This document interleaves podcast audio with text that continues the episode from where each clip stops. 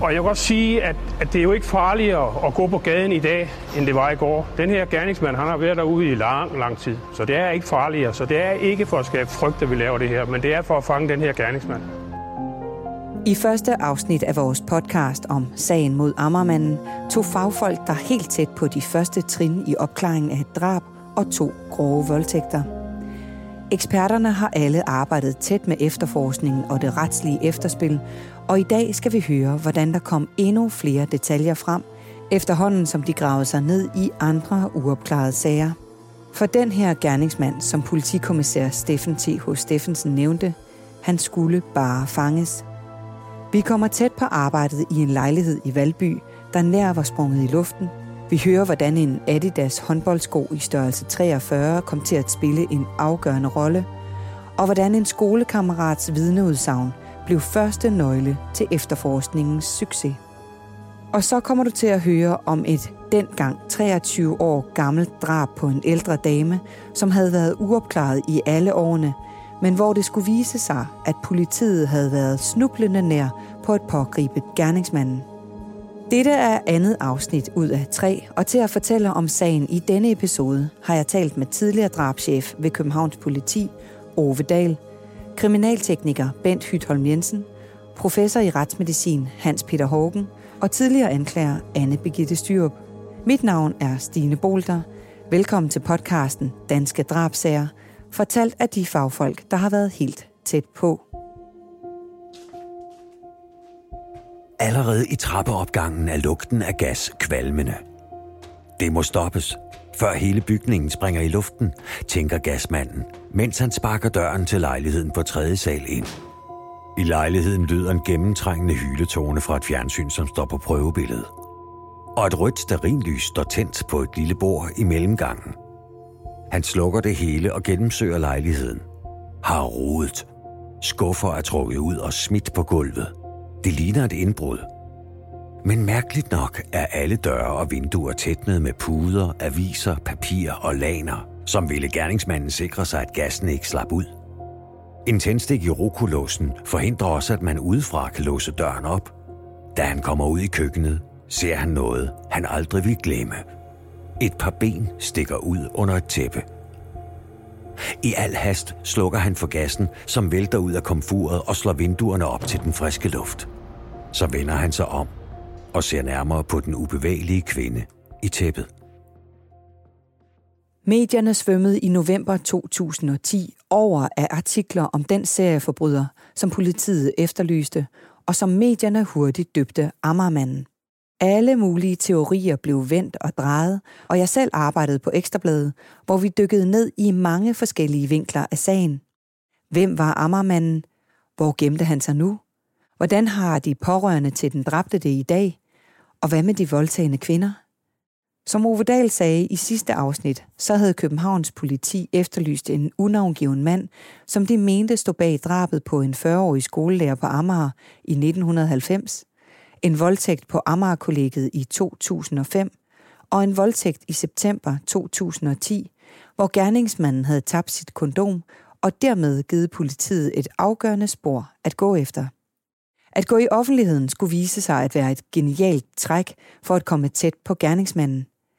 For politiets servicecenter blev lagt ned af tips og bud på, hvem Ammermanden var. Den ene mand efter den anden blev tjekket og fik taget mundskrab med henblik på en DNA-test. Måske var gerningsmanden en af dem. På ugedagen for efterlysningen modtog politiet i København et opkald, som blev et vendepunkt i opklaringen. Det glemmer daværende drabschef Ove Dahl aldrig. Der fik vi en ny henvendelse fra en, en dame sidst i 60'erne, bosiddende på Amager. Hun ringede ind til en af mine medarbejdere og fortalte, at hun gerne ville fortælle noget, som, som hendes søn havde forsøgt at fortælle politiet i 1990, da skolelæreren blev fundet dræbt ude på Amagerfældet. Hun sagde noget, også noget i retning af, at det kunne godt være, at hendes søn nu blev sur, fordi hun blandede sig i det, men, men nu var han ude at rejse, så og han kom først hjem om en 3-4 dage, og så kunne det være, at det hele var drevet over, men hun ville så gerne fortælle. Og det hun fortalte, det var, at øh, da skolelæreren bliver fundet dengang i 90, der gik politiet jo også ud i offentligheden og bad om noget, noget hjælp, om der var nogen, der kunne bidrage med et eller andet. Og der kunne den her unge mand, som dengang var en 20-21 år gammel, han kunne huske, at da skolelæreren forsvandt, der havde han været på Amagerfællet. Han var en ivrig og dygtig mountainbike-rytter. Han trænede ofte ude på Amagerfællet, og der havde han været derude, og han havde set en person to gange, som han kendte. Derfor ville han gerne fortælle, hvad han havde set. Og så ringede han til politiet ude på Amager for at give sine informationer øh, og begyndte at fortælle om en person, han har set to gange, en person med noget skulderlangt hår og forskellige andre ting. Men får altså fat i en desværre i en politimand, som i høj grad ikke havde forstået øh, sin opgave. En politimand, som begyndte at tale ned til den her unge mand, der gerne ville af med nogle informationer, og han fortalte lidt om den, den der person med skulderlangt hår.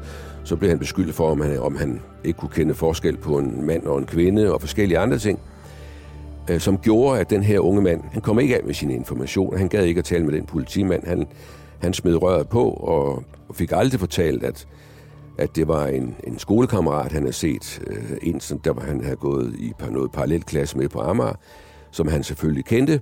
Og han kendte også navnet på den pågældende, og det gjorde moren, som nu ringede til os. Så vi fik, vi fik så det her navn på ham, som måske kunne være Ammermanden.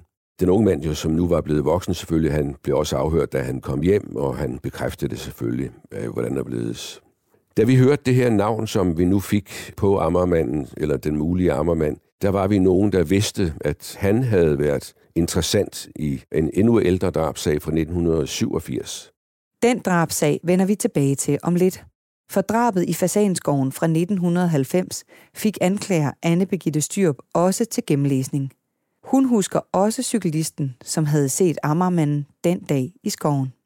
Grunden til, at han egentlig ringede, det var, fordi at hans kæreste sagde til ham, at hvis nu din gamle skolekammerat ringer og siger, at han har set dig på cykel, så er det ser, at du ikke har ringet og sagt, at du har set ham, fordi det er jo, de beder alle om at henvende sig. Så han gik hen og ringede. Og så var han ikke noget længere end til at sige, at han ikke kunne se, om det var en mand eller en kvinde. Så sagde betjenten til ham, jamen hvis du ikke kan se forskel på mænd og damer, så skal du da nok have briller. Og så var han blevet så sur, og han havde ikke fra vane at hjælpe politiet, sagde han. Så han smækket på. Bum. Da, da vidnet fra Fasanskoven kom ind øh, og skulle afgive sin forklaring, hvordan fremstod han? Han var jo selvfølgelig også blevet ældre. Han var jævnaldrende, han var jo midt i 40'erne. Men han var en fuldstændig almindelig dansker med arbejde, og, og han fortalte bare stille og roligt, hvad der var sket, og hvad han havde set, uden at brodere eller ændre på noget som helst. Stille og roligt, og han forsvaren spurgte ham ud. Hvordan kan du være sikker på, at det var ham? Så sagde hun, ja, det ved jeg da ikke. Ja, det var da bare ham. Altså, jeg kunne kende ham, det var godt nok nogle par år siden. at Vi havde gået i skole, men altså, vi havde gået i samme skole i forskellige år i parallelklasser, og ja, ja, det var ham. Jeg vendte mig om, og han vendte sig om, og vi også vores øjne mødtes. Han kunne bare kende ham. Gammel skolekammerat. Det var ikke så altså, der var ligesom ikke rigtig mere at diskutere. Altså, det kunne han bare. Vi vender tilbage til anklager Anne Birgitte Styrup om lidt. Den uopklarede drabsag fra 1987, som Ove Dahl og hans kollegaer sagtens kunne huske, og stadig husker den dag i dag, den fortæller Overdal om her. I februar måned 1987 var der en, en 72-årig kvinde, en pensionist, som blev fundet dræbt i sin lejlighed ude i Valby. Og øh, i den sammenhæng havde gerningsmanden genrodet øh, lejligheden og stjålet rigtig mange ting derudefra. Han havde også forsøgt at sløre øh, drabet ved, at han havde hængt nogle tæpper og nogle laner for døre og vinduer ude i køkkenet, hvor hun blev fundet. Hun lå på gulvet. Hun var i øvrigt kvalt med et bælte fra en, en housecoat. Men han havde hængt de her tæpper og laner for døre og vinduer, og så havde han tændt øh, nogle gasblus, og så havde han sat et tændt sterinlys øh, på et bord derude. Formentlig i håb om, at hele møget ville springe i luften. Øh, og så var han, han havde også skruet op for fjernsynet, og så var han gået derfra. Men det skete ikke. Gassen sev op til overboen, og det blev opdaget, og man kom derud. Og man fandt hende, hun lå der og var dræbt og kvalt. I den sag, der vidste jeg, fordi det var en sag, jeg havde læst på et tidspunkt, der vidste jeg, at navnet på den person, vi nu fik, også gik igen i den her sag fra 1987. Og det gjorde det, fordi det viste sig, at cirka 14 dage inden det drab, der havde ham her, som vi nu kalder Ammermanden, sammen med sin bror og en kammerat, der havde de øh, haft et flyttefirma, og de havde været hos den ældre dame for at flytte nogle møbler, som hun var i gang med at realisere noget, noget indbo. Og så er det selvfølgelig naturligt, at man også taler med dem for at høre, hvad de kan bidrage med. Og grunden til, at, at ham her, Ammermanden, han blev særlig interessant i den sag, det var fordi, at man under den tekniske undersøgelse i den her lejlighed, der fandt man på stuegulvet, der fandt man i alt det rod, der var lavet, der fandt man en chokoladeæske med den hvide side opad, og der var der et solaftryk øh, fra en Adidas håndboldsko, størrelse 43. Og sådan nogle sko gik Ammermanden også i dengang i 1987. Det var bare sådan, at vores i øvrigt dygtige teknikere, de var ikke i stand til med sikkerhed at sige, at det lige præcis var hans sko, der havde afsat det solaftryk, der var på den der chokoladeæske. Men de kom dog alligevel med, med en erklæring, der fortalte, at der var en vis sandsynlighed for det. Men så blev der skabt tvivl om, hvorvidt det solaftryk kunne være afsat, da de var der legalt i forbindelse med, med flytningen af de der møbler, og der var nogen, der løg, og der var nogen, der gav ham alibi osv. Så, videre. så i 1987 lykkedes det, det lykkedes, selvom han, han var blevet afhørt rigtig mange gange i sagen, men, men det lykkedes altså ikke at skabe øh, bevisgrundlaget, eller løfte bevisgrundlaget, således at man hverken kunne sigte eller rejse tiltale i, i 87. Øh, så han, han slap fri, men nu var det jo pludselig blevet interessant, at kunne han være Ammermanden, fordi nu var han altså nævnt i en 87-sag, og han var nævnt igen i sagen fra Fasanskoven eller fra Amagerfælde, øh, hvor han var blevet set ude. Vi tjekkede selvfølgelig op på ham, og vi, øh, vi fandt ud af, at omkring de her tidspunkter, der havde han bopæl ude i, i det der område, og på nuværende tidspunkt var han ansat i lufthavnen, og vi fandt også ud af, at han var blevet skilt fra sin kone og boede nu i en lejlighed ude i Valby. Han var jo ikke særlig meget kendt af politiet. Men vi besluttede i hvert fald at hente ham. Øh, han var hjemme på sin bopæl, og vi tog ham med. Han fulgte frivilligt med ind på politigården. Vores formål var jo kun, at vi skulle have et mundskrab af ham, så vi kunne få hans DNA. Og vi fandt på en historie omkring noget med en mobiltelefon, og han, for han blev ikke afhørt nærmere omkring de her forhold, men, men øh, vi, vi fandt et grundlag, så vi i hvert fald kunne tale med ham, og og vi også kunne få et mundskrab af ham, som han i øvrigt afgav frivilligt. Øh, og så måtte vi lade ham gå igen, fordi på daværende tidspunkt her i 2010, da det her det sker, der var man ikke i stand til ude på retsgenetisk at give os et svar inden, inden for 24 timer, om det nu var ham, vi havde i, i DNA-databasen med de tre spor, der lå der. Så vi måtte lade ham gå.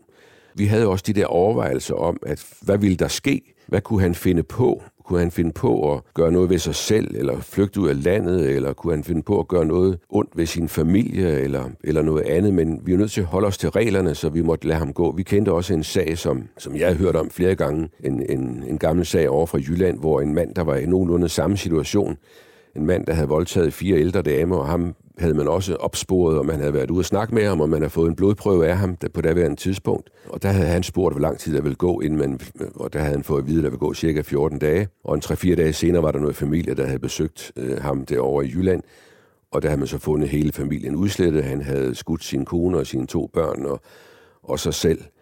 Det var selvfølgelig nogle overvejelser, vi også sad med her, da vi lod ham gå her, men der er bare ikke noget at gøre ved det. Vi måtte lade ham gå. Og så gik der fire dage, den følgende fredag, så fik vi opkald nummer to af vigtighed i den her sag øh, igennem systemet for retsgenetikerne, at det med sikkerhed var ham her, altså ham vi nu kalder Ammermanden, at det var hans DNA, vi havde i de her tre sager med drabsagen fra 90, voldtægten fra 2005 og voldtægten fra 2010, og det kan ikke diskuteres. Det var fredag den 12. november 2010 omkring kl. 14, det afgørende opkald kom. Drabsafdelingen var egentlig på vej på weekend, men ingen havde lyst til at holde fri, da resultatet for retsgenetikerne kom. Manden skulle findes og anholdes straks. Ovedal fortæller. Så der var kun én ting at gøre. Vi tjekkede selvfølgelig op på, hvor han muligvis kunne være henne, og der blev sendt folk ud og hente ham, og han var hjemme på sin bopæl, og han blev anholdt og kom ind på politigården, hvor han blev sigtet for de der tre forhold, som vi kunne bevise. Han øh, nægtede sig skyldig og ville i øvrigt ikke tale med os, og kom aldrig til at tale med os, heller ikke efterfølgende. Det eneste, han sagde den der pågældende dag, det var, at hvis der var noget, der relaterer sig til ham, så øh, var det noget, politiet havde plantet. Da Ammermanden var i politiets varetægt, indkaldte Ove Dahl medierne til et pressemøde foran politigården i København.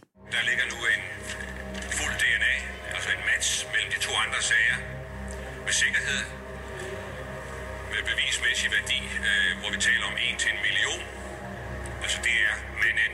Manden var iført Adidas håndboldsko, blå korperbukser og en hvid hættetrøje med et syvtal på, da han blev anholdt og ført ind til personundersøgelse på Retsmedicinsk Institut. Bagefter blev han kort afhørt på politigården, kort fordi han som sagt nægtede alt. Samtidig blev der renset på hans bopæl, og her blev der fundet ting, som senere fik betydning for sagen. For eksempel kondomer af samme mærke og lotnummer som det kondom, der var blevet fundet på Kongelundsvej. Og en jakke, som svarede til den jakke, den 17-årige pige havde forklaret om efter voldtægten i kolonihaven. Drabschef Ovedal og hans folk var stort set på arbejde i døgndrift den weekend. Han blev øh, dagen efter fremstillet i grundlovsforhør, og så blev han selvfølgelig varetægtsfængslet, og så blev han kørt i Vesterfængsel, og så kunne vi have lukket sagerne ned på det tidspunkt. Altså vi kunne have lukket efterforskningen med de tre sager, vi kunne bevise, men vi var jo nogen, der synes, at en mand, der har begået så alvorlig personfarlig kriminalitet over så mange år, det kunne jo godt være, at der lå noget mere. Så vi kiggede selvfølgelig på, hvad vi ellers kunne finde på af andre sager, og det første og den mest naturlige ting, det var selvfølgelig at gå tilbage til 87 og kigge på sagen med pensionisten igen. Og bunken blev vendt, og der blev nedsat en efterforskningsgruppe, der skulle kigge på den sag. Og der kom til at ske rigtig mange ting i den. Det eneste, jeg blot vil, vil nævne, det er, at vi hentede selvfølgelig hans øh, bror og hans kammerat ind, som også var blevet afhørt i 87. De blev selvfølgelig hentet ind igen. Kammeraten gav senere et interview til Danmarks Radio, hvor han fortalte, at Ammermanden havde erkendt drabet på den 73-årige kvinde over for ham, umiddelbart efter det var blevet begået. Han ville se, hvordan det var at tage et andet menneskes liv, og se, om han kunne leve med det. Den information havde kammeraten af forskellige årsager ikke givet til politiet før nu. I TV-avisen i 2011 supplerede han med en malende beskrivelse af Ammermanden, som han havde kendt, siden han var barn. Han forklarede mig, at han var i stand til at dele sig, op, sig selv op i to. Og så kunne han, hvis han sagde til sig selv, at det var ikke ham, så kunne han leve sig ind i den rolle 100 procent. Hej Danmark, Patrik på Gekkas Ullared her. Hvornår har du planlagt din næste tur til Skandinaviens største varehus? På Gekås i Ullared kan du shoppe og overnatte til fantastisk lave priser. Hvornår kommer du? Shoppa, bo och umgås på Gekås Ullared. Ej, det er så spændende. Jeg tror aldrig, jeg har haft den her følelse før i kroppen. Bachelorette er tilbage. Jeg går helt i panik. Jeg kan ikke sige det navn, som skal have min sidste rose. Ja, men det er dit værd. Ikke også? Bachelorette lige nu på TV2 Play. Jeg kommer bare til at nyde hvert sekund af det.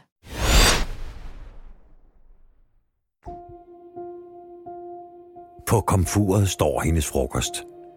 En rejeret.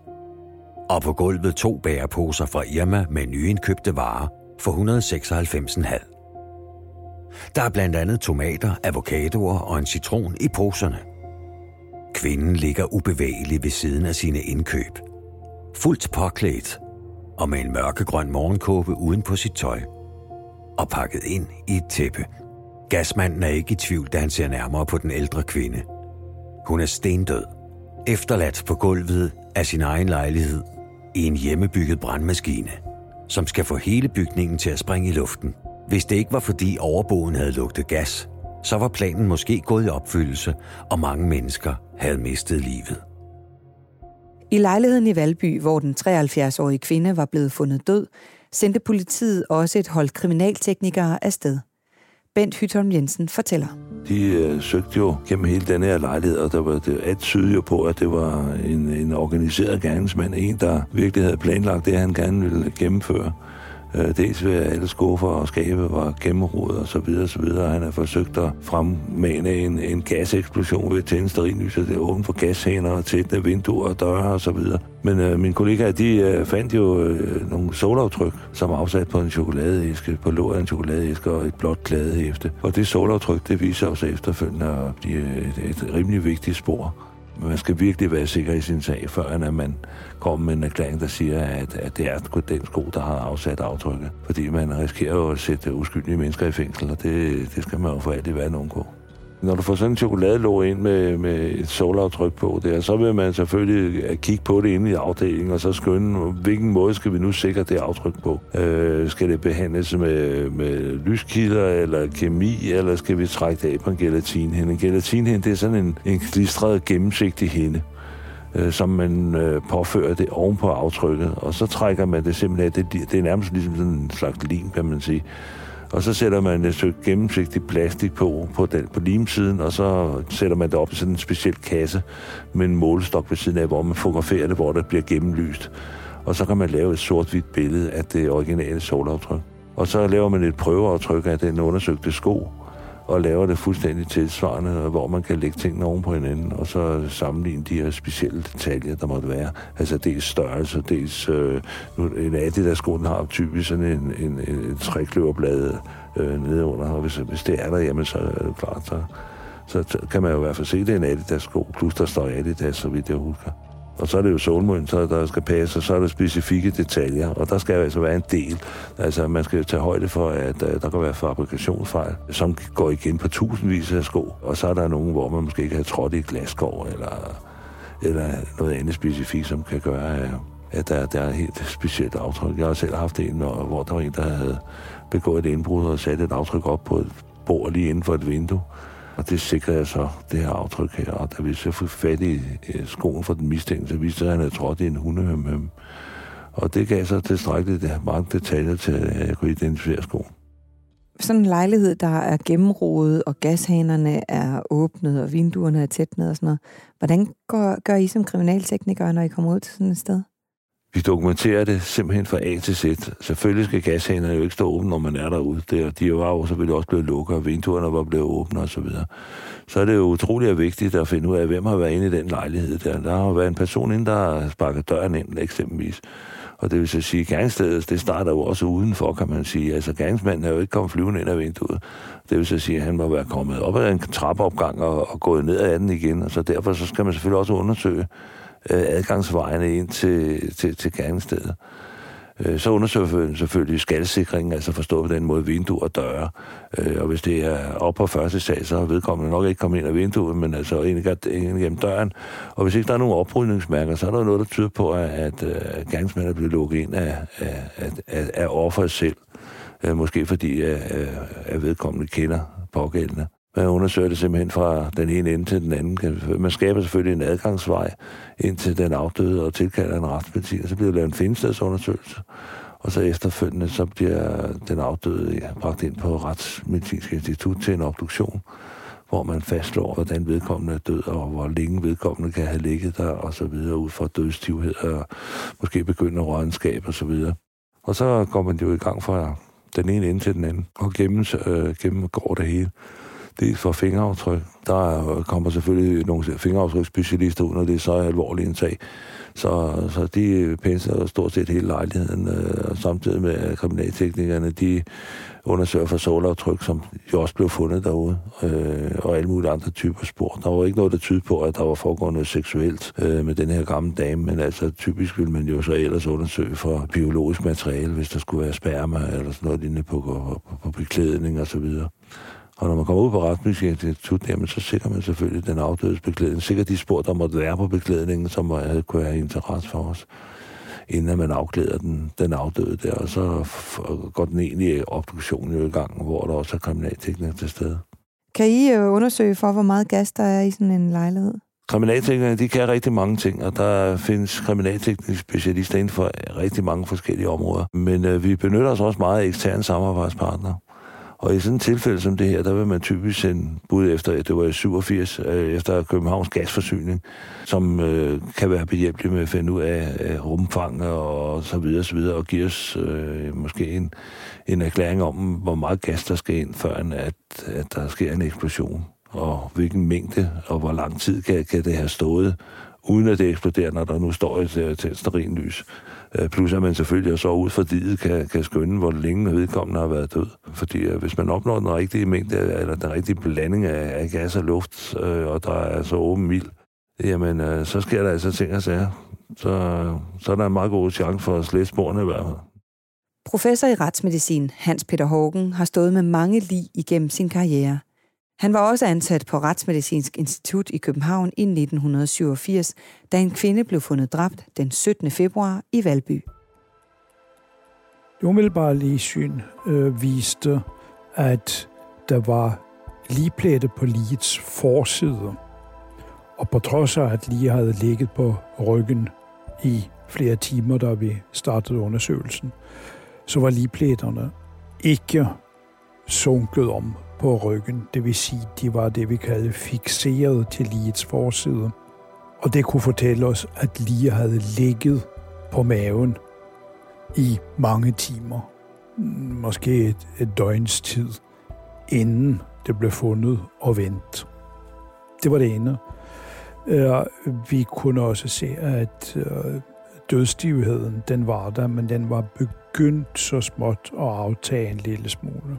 Og dødstivheden kommer først i kæbeledet og udvikles så nedad indtil det sidste er de fødderne og tæerne, og den forsvinder igen på samme måde. Og her var der altså ikke ret meget dødstivhed tilbage i kæben, og heller ikke så meget i armene, men der var nogen dødstivhed tilbage længere nede på lige, altså knæledene for eksempel. Og så var det lesioner, vi begyndte at se efter. Og der kunne vi se, at øh, den afdøde havde nogle øh, mærker i ansigtet, som efter slag, altså blå mærker, som ikke var blevet rigtig blå, men altså mere i det rødlige. Det begynder som rødlige mærker, og så efterhånden bliver det blå. Efterhånden som de bliver ældre, så bliver det mere gullig grøn og ender op med at være brune, inden de til sidst forsvinder.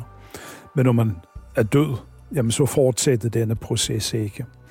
Og så har læsonerne, altså hudblødningen, og den farve, de så havde fået på det tidspunkt, personen døde. Derudover kunne vi se, at den afdøde havde det, vi kalder en strangulationsfuge på den ene side af halsen. Og denne fuge, det var altså som efter en snor, et bælte, øh, eller hvad det nu var brugt, på den ene side af halsen. Den var i modsætning til en hængningsfur, så sad denne et stykke nede på halsen og var vandret. En hængningsfur, den vil være mere skrå opad og bagørerne, fordi den afdøde hænger ned, og vægten af kroppen gør så, at furen bliver skrå.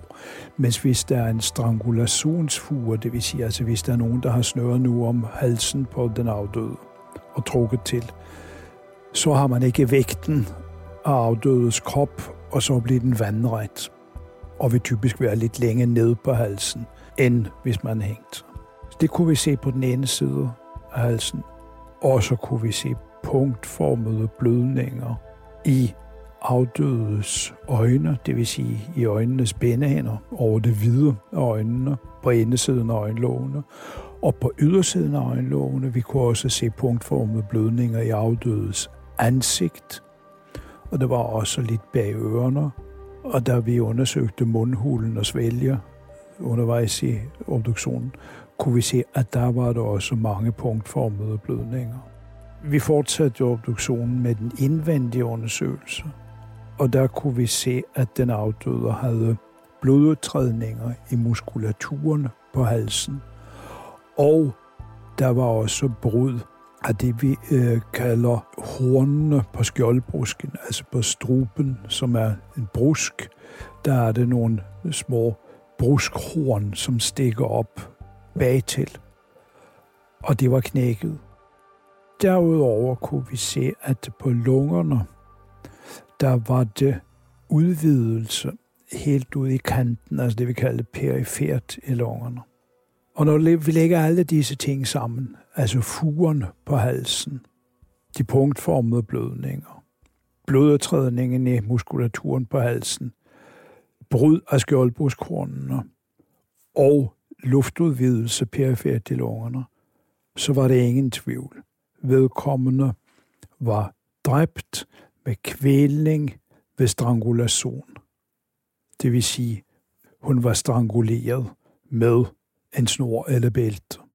Der blev taget rutinemæssig blodprøve fra afdøde for at se, om hun skulle have været påvirket af alkohol, stoffer, medicamenter. Ikke fordi vi havde mistanke om det, men det er nu, man rutinemæssigt gør i drabsager. Derudover blev der også taget prøve for at undersøge for kulilte. Og hvorfor det? Jo, det var fordi, at der hvor hun blev fundet, der var der også gaslugt og der var også en gashane til gaskomfur, der var åben. Og det var for at undersøge, var hun blevet kvalt måske af gassen og derfor kulilte forgiftet?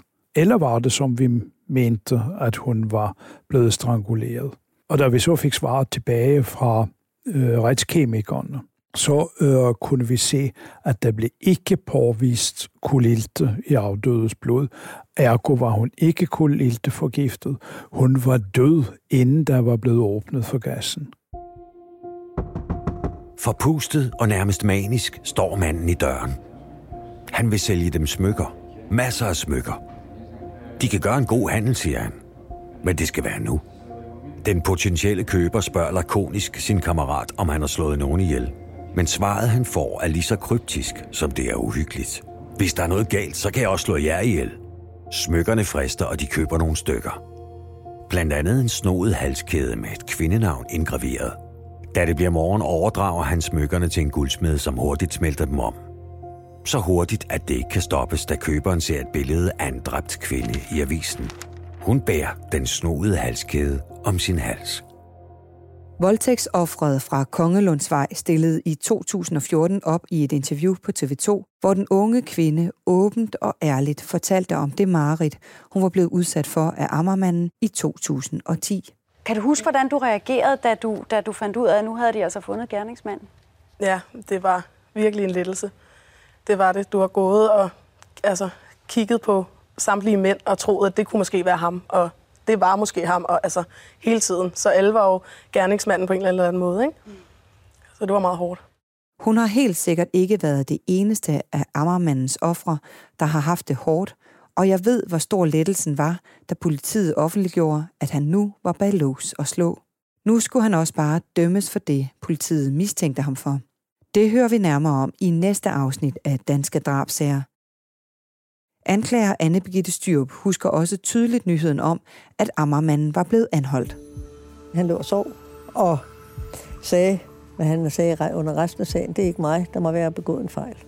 Jeg havde jo løbende spurgt min chef, om jeg, jeg sagde, den sag vil jeg gerne møde med, og så havde ja, jo, og det lyder da også som en udmærket idé. Og så da jeg så havde fået at vide, ja, det er dig, der skal have den, og jeg ville øh, også få en hjælpeanklager, en, en, fordi det, ville være, det var en meget, meget stor sag at have helt alene. Så kom Marie Tulli, som er en sindssygt dygtig pige, øh, som så blev øh, medanklager sagen, og det var meget, meget, meget fantastisk for mig at have fået en medanklager. Hun, var rigtig, ja, hun er rigtig, rigtig dygtig.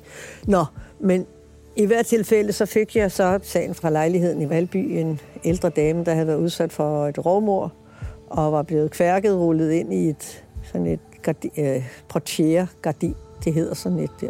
Og lagt ud i køkkenet, der var det åbnet for gassen, der blev sat et steril lys, og meningen var, at ejendommen skulle øh, gå op i en eksplosion, og så ville øh, øh man være af med beviser. Overboen lugtede gas, og derfor sendte hun bud efter nogle gasfolk, og sterillyset blev slukket, og gassen lukket, inden øh, der fandt en eksplosion sted. Og det blev efterforsket og efterforsket og efterforsket, og jeg læste og læste og læste, og det løb ud i sandet. Ammermanden var hovedmistænkt i sagen, og man var nødt til at henlægge efterforskningen på et tidspunkt, fordi blandt andet var der sket det, at den gastekniker, som politiet havde brugt, havde lavet en erklæring, og det var en af de ting, der slog mig, da jeg læste den, at han havde skrevet, at der var tændt mellem klokken 10.22 og 10.27 var der tændt for kassen. Der havde øh, Ammermanden et fuldstændig sikkert alibi. Men sådan en erklæring har jeg godt nok aldrig set, hvor nogen siger sådan noget. Det kan ikke passe. Der må være tusinder af usikkerhedsmomenter i den historie, så det, det passer nok ikke. Men det var jo noget af det første, der, måtte, der skulle ske. Det var jo, at den der erklæring, den skulle, øh, der skulle i hvert fald have en, en videnskabsmand til at se på, kan det virkelig passe. Hans gamle kammerat, som han havde begået forbrydelser sammen med dengang, man aflyttede hans telefon, og man hørte ham snakke med nogle bekendte, nogle venner, nogle, øh, en sagsbehandler om, åh, og tør jeg, hvad nu, hvis det ender med, at politiet hænger mig op på det? For han havde været til stede i lejligheden i forbindelse med flytningen, og havde efterladt sine fingeraftryk på et glas. I januar måned øh, drabet fandt sted i februar. Så han var bare hundeangst for, at øh, Ammermanden måske ville hænge ham op på det, og så var han i øvrigt... Øh, han havde været narkoman, og han var fordrukken, og der var mange ting i vejen med ham. Men man aflyttede hans telefon, og der kunne man så også høre, at det var simpelthen sådan lidt, det helt ondt i mig. Tre-fire dage senere, efter man havde hørt om hans forbabelser, så hører man, at han ringer til Amager Politi. Hej, det er at præsentere sig. Må, må jeg få lov til at tale med dem, der efterforsker ham, ham pressen kalder Amagermanden? Jeg vil gerne tale med efterforskeren. Jamen, det de er for, de, de, det er for sent nu. De er gået hjem. Ja, det er fredag eftermiddag. Du må ringe til dem øh, mandag morgen. Så er de nok kommet tilbage. Og så parlamenterede han, ja, men det er en vigtig oplysning. Ja, ja, det kan vente. Og han talte med sådan en af de der sådan lidt stemmer, som man godt kan genkende som nogen, som måske har fået lidt for meget drik. Det kom der ikke mere ud af den samtale, men altså, det var simpelthen, når man hører den aflytning, altså jeg kunne næsten ikke tage det vel. Tænkte, det kunne være, altså, han kunne være død i løbet af weekenden. Han kunne ikke komme. Men så tog han selv derind til politigården mandag morgen. Og de afviste ham så ikke, og sagde, jamen så gerne, vi følger dig straks op i drabsafdelingen. Efter de havde ringet og spurgt, om de gerne ville tale med ham, og det ville de sandelig gerne. Det var, ville være svært hyggeligt. Og så fortalte han den her historie, hvor han blandt andet fortalte om, at han sammen med en anden havde været ude og lave et hjemmerøveri med den samme metode ude i Hellerup 4-5 år før, hvor de havde taget S-toget derud, for ingen af dem havde kørekort. Og der havde Ammermanden været ude og flyttet sammen med sin storebror nogle tæpper i forbindelse med en vandskade, og derfor så havde han været der. Der var sikkert værdier der, så de var taget hen, ringet på døren og sagt, de kom fra politiet, og det var noget med de tæpper. Og så åbner damen døren, og så og ifølge øh, Ammermandens gode ven, så får øh, han hen og slog hende ned, og hun faldt om og blødte og tabte sin paryk ud på gangen. Og han syntes, at det var chokerende, og øh, så fortalte han alle mulige detaljer om det her med, at tredje manden, han, øh, han kom op og skændes med, med Ammermanden om, at han synes det var for brutalt, og ville trøste damen, osv. osv.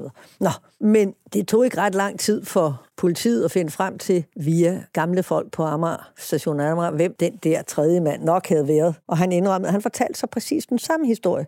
Og det ville jo i den grad bestyrke vindens troværdighed om den her historie med, at Ammermanden havde erkendt, at han havde slået den gamle dame ihjel. Han havde bedøvet hende med æder, kværket hende og løbet ved værdierne. Sagt til dem, at det, det er flyttemanden, jeg kommer for at hente nogle, vi glemte nogle tæpper. Hun var ellers sådan en med fire låse og en sikkerhedskæde, så hun lukkede ikke folk ind bare lige. Så derfor skulle man bruge det der. Og derfor gik de igen Gentoftes gamle journalsystem, og nej, der kunne man ikke finde, selvom man ledte på røverier. Kunne man ikke finde sagen. Der var kun Rigsarkivet tilbage. Pludselig, bingo, der var den. Så gik de ned og hentede den, og så alle de der gamle akter, de er altid bundet ind i sådan noget gråt pap, og så står der med maskinskrift udenpå, hvad for en sag det er. Og så er de bundet ind med sejlgarn. Og så kan man tydeligt se, hvor har vi fotomappen. Så han gik hen til fotomappen, og det første, da han så, da han åbnede den, var, at der havde man blod på ganggulvet og på ryggen. Så var det i hvert fald den rigtige sag. Og så ringede han til mig om aftenen og sagde, ah, nu skal du bare... Og der havde jeg jo fået der var jeg jo stadigvæk ved at tænke over, at vi havde nok til at kunne rejse med det forhold der. Og jeg læste og læste og læste, og tog sådan 15 cm med hjem hver aften. Det blev bare ved det uendelige, den der efterforskning, der var rigtig, rigtig lang og rigtig tung, men jeg er nødt til at læse det igennem.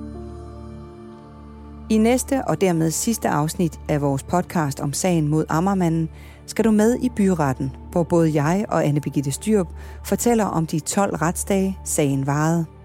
Du kommer også til at høre om endnu en uhyggelig voldtægt, hvor fire unge piger blev overfaldet og holdt fanget i timevis i deres eget hjem. Om DNA på et chippetov og en stor køkkenkniv, som var blevet opbevaret så godt, at den kunne bruges som et bevis 15 år efter. Til sidst faldt der dom i sagen, men det var langt fra enden på det hele. For Ammermanden havde lagt en særlig plan, som med hjælp fra hans egen søn skulle få ham på fri fod igen.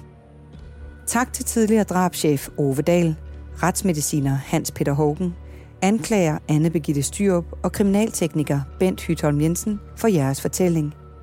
Speaks indtalt af Henrik Forsum, klippet af Rasmus Svinger, tilrettelagt og skrevet af Stine Bolter, redaktør Rune Born Svarts, produceret af Bauer Media og True Crime Agency. Mit navn er Stine Bolter. Tak fordi du lyttede med.